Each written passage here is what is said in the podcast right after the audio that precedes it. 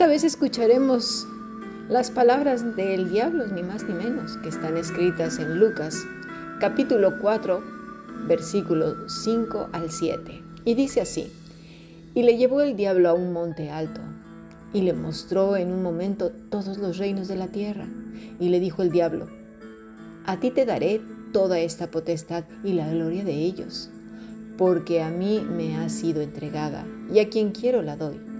Si tú postrado me adorares, serán todos tuyos. Gracias por estar aquí nuevamente esta semana. Pasemos a nuestro estudio.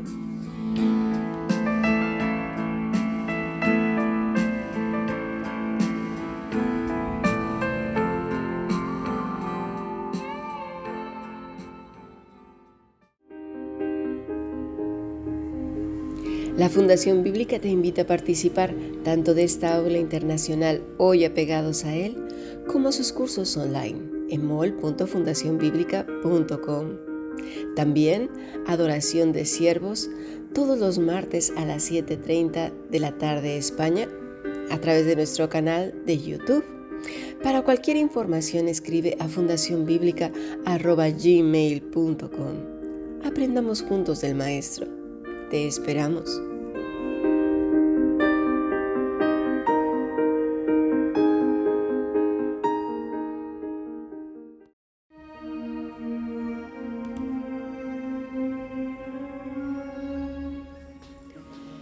Bueno, continuamos con nuestro estudio del Evangelio de Lucas. Comencemos con una pregunta. ¿Acaso Satanás tiene permiso de tocarnos? La respuesta es la que encontramos en el pasaje que acabamos de leer, Lucas capítulo 4, versículos 5 al 7. Parece que sí. Pero esto no debería de causar temor, miedo en un hijo de Dios, ya que aquel que permanece apegado a Cristo le resultará tan inútil a Satanás como le resultó en el desierto, es decir, sin éxito alguno. Un fracaso total, tal y como ocurrió con Job, ¿no? Pero vamos a ver qué nos dice Pablo en cuanto a esto. Leamos Efesios 4 desde el versículo 17. Esto pues digo y requiero en el Señor, que ya no andéis como los otros gentiles que andan en la vanidad de su mente, teniendo el entendimiento entenebrecido, ajenos de la vida de Dios por la ignorancia que en ellos hay. De ahí, mis estimados, la importancia de que cada día nuestro corazón esté bien nutrido, estudiando, desmenuzando la palabra, saboreándola, meditando en ella. Yo he sabido de mucha gente que se le olvida de inmediato lo que ha leído te recomiendo que no leas grandes porciones. Quédate con lo más importante, anótalo. Repítelo varias veces, pero no como un mantra, no, no, no, sino ¿qué leí? ¿Qué fue lo que me dijo Dios? Ah, sí, ya me acordé. Y después, ¿cómo lo puedo aplicar? Ah, mira, ahora, aquí, allá. Es decir, utilizando nuestra inteligencia, nuestro criterio, nuestro entendimiento. Dice el versículo 18. Bueno, vamos a terminar este, el versículo 17, andéis como los otros gentiles que andan en la vanidad de su mente, teniendo el entendimiento entenebrecido, ajenos a la vida de Dios, por la ignorancia que hay en ellos, por la dureza de su corazón, los cuales después que perdieron toda sensibilidad, claro, ya la conciencia está entenebrecida, se entregaron a la lascivia para cometer con avidez toda clase de impureza. Mas vosotros ¿No habéis aprendido así a Cristo?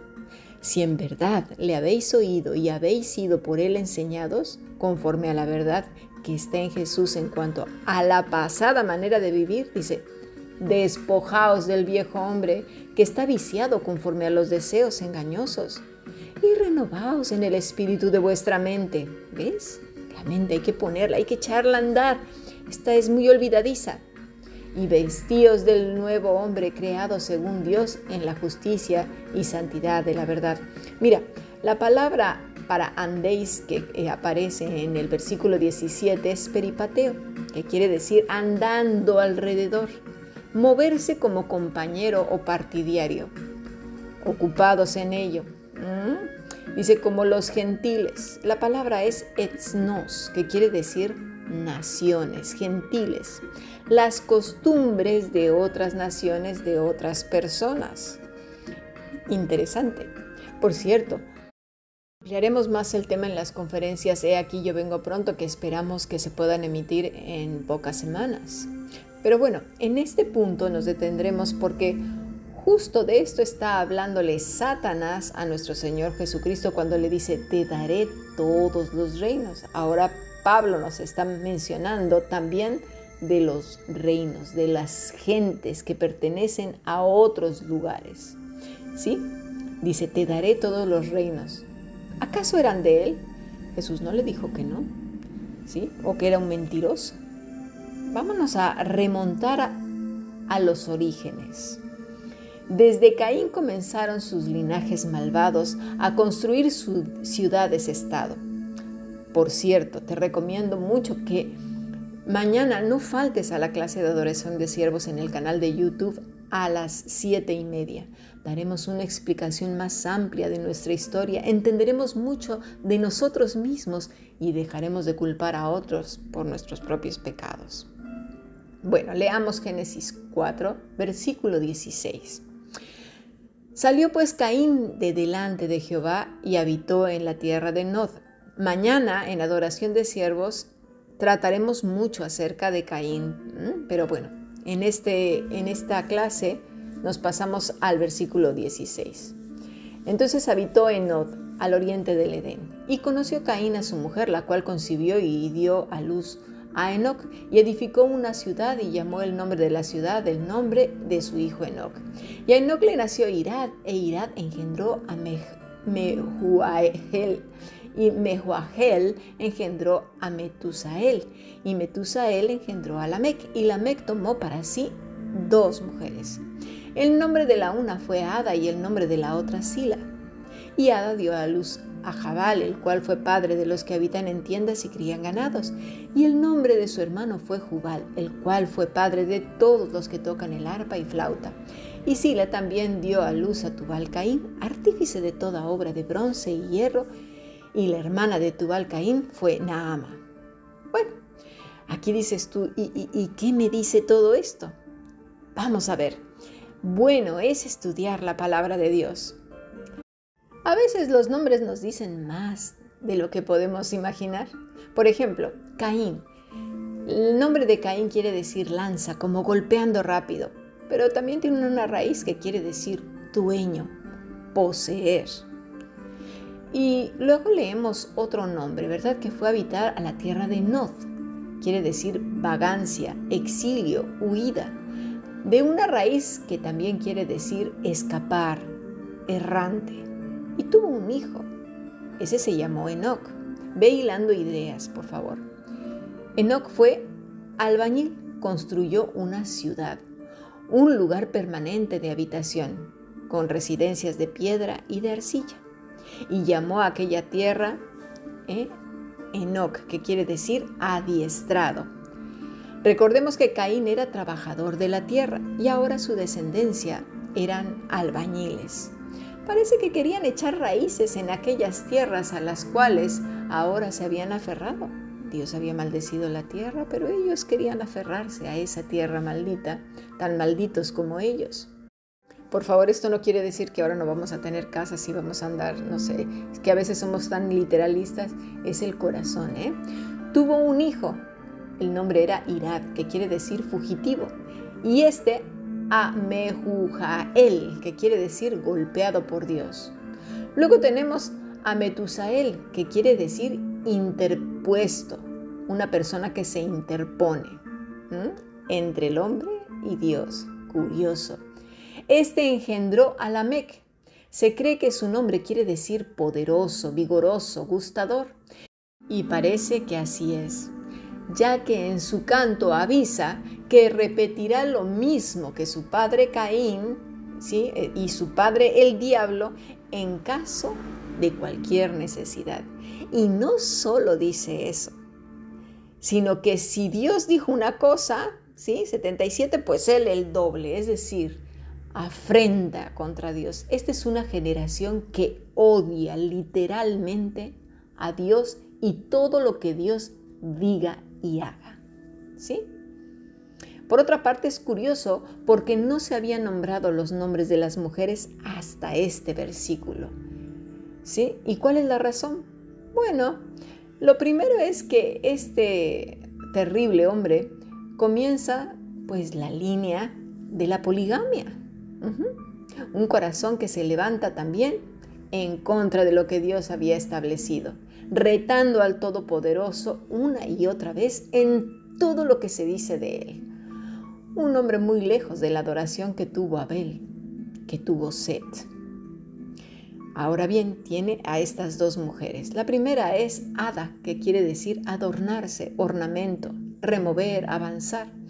Hay quienes dicen que también es quitarse la ropa porque esta palabra de Ada aparece en Proverbios, en donde se habla de desnudez, de quitarse la ropa.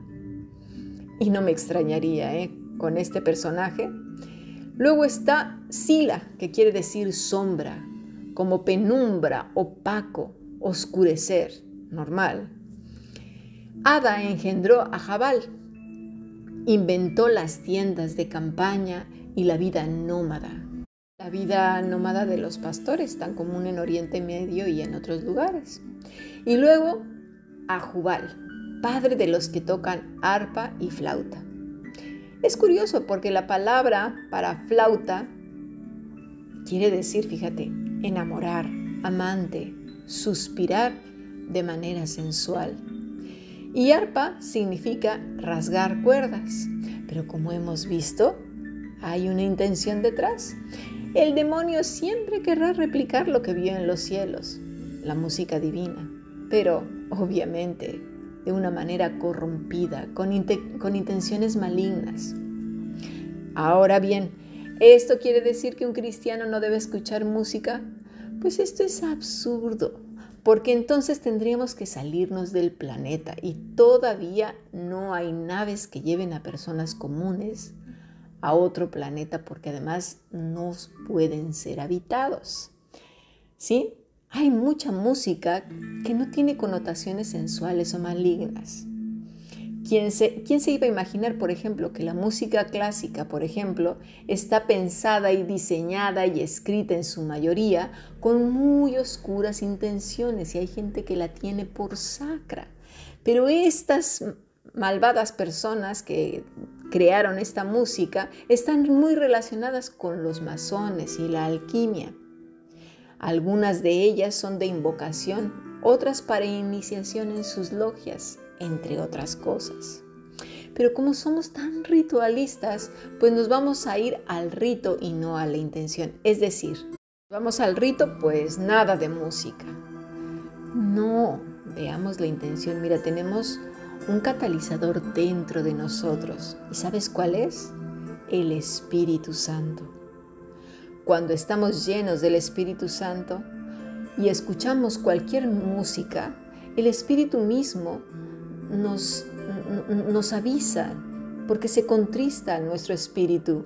¿sí? Por ejemplo, hay veces que cierta música nos puede entristecer, nos inquieta, nos enfada, nos insta a la sensualidad, a la agresividad.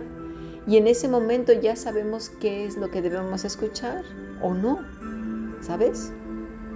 Seamos listos, pidamos a Dios discernimiento, inteligencia y sabiduría cuando estamos apegados al Maestro, estas cosas las tenemos, pero pidámoslas en abundancia, como dice este, la Escritura, pidámoslas mucho. Recordemos también que cada uno es tentado según sus males interiores. El que no tiene pecado como Cristo, pues no tiene ningún efecto, ¿sí? Así pues, Sila tuvo a Tubal Caín, una combinación bastante rara, si así podemos llamar Tubal quiere decir riqueza, pompa.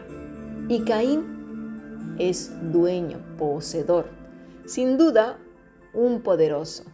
Y basta ver con, con saber de qué era dueño este hombre. Dice que de todo artífice de bronce y hierro. Es curioso porque las palabras en su sentido más profundo para bronce es el color del cuello de la serpiente y del hierro hacha perforar. Estos eran pues los reinos que los hijos del mal comenzaron a construir y que, querámoslo o no, los hijos de Noé habían vivido, visto y aprendido de todos estos. ¿eh? Vamos a pasar a nuestro siguiente podcast porque aún hay mucho que aprender y entenderemos también por qué Satanás le dijo esto a nuestro Señor Jesucristo y también qué tiene que ver con todos nosotros.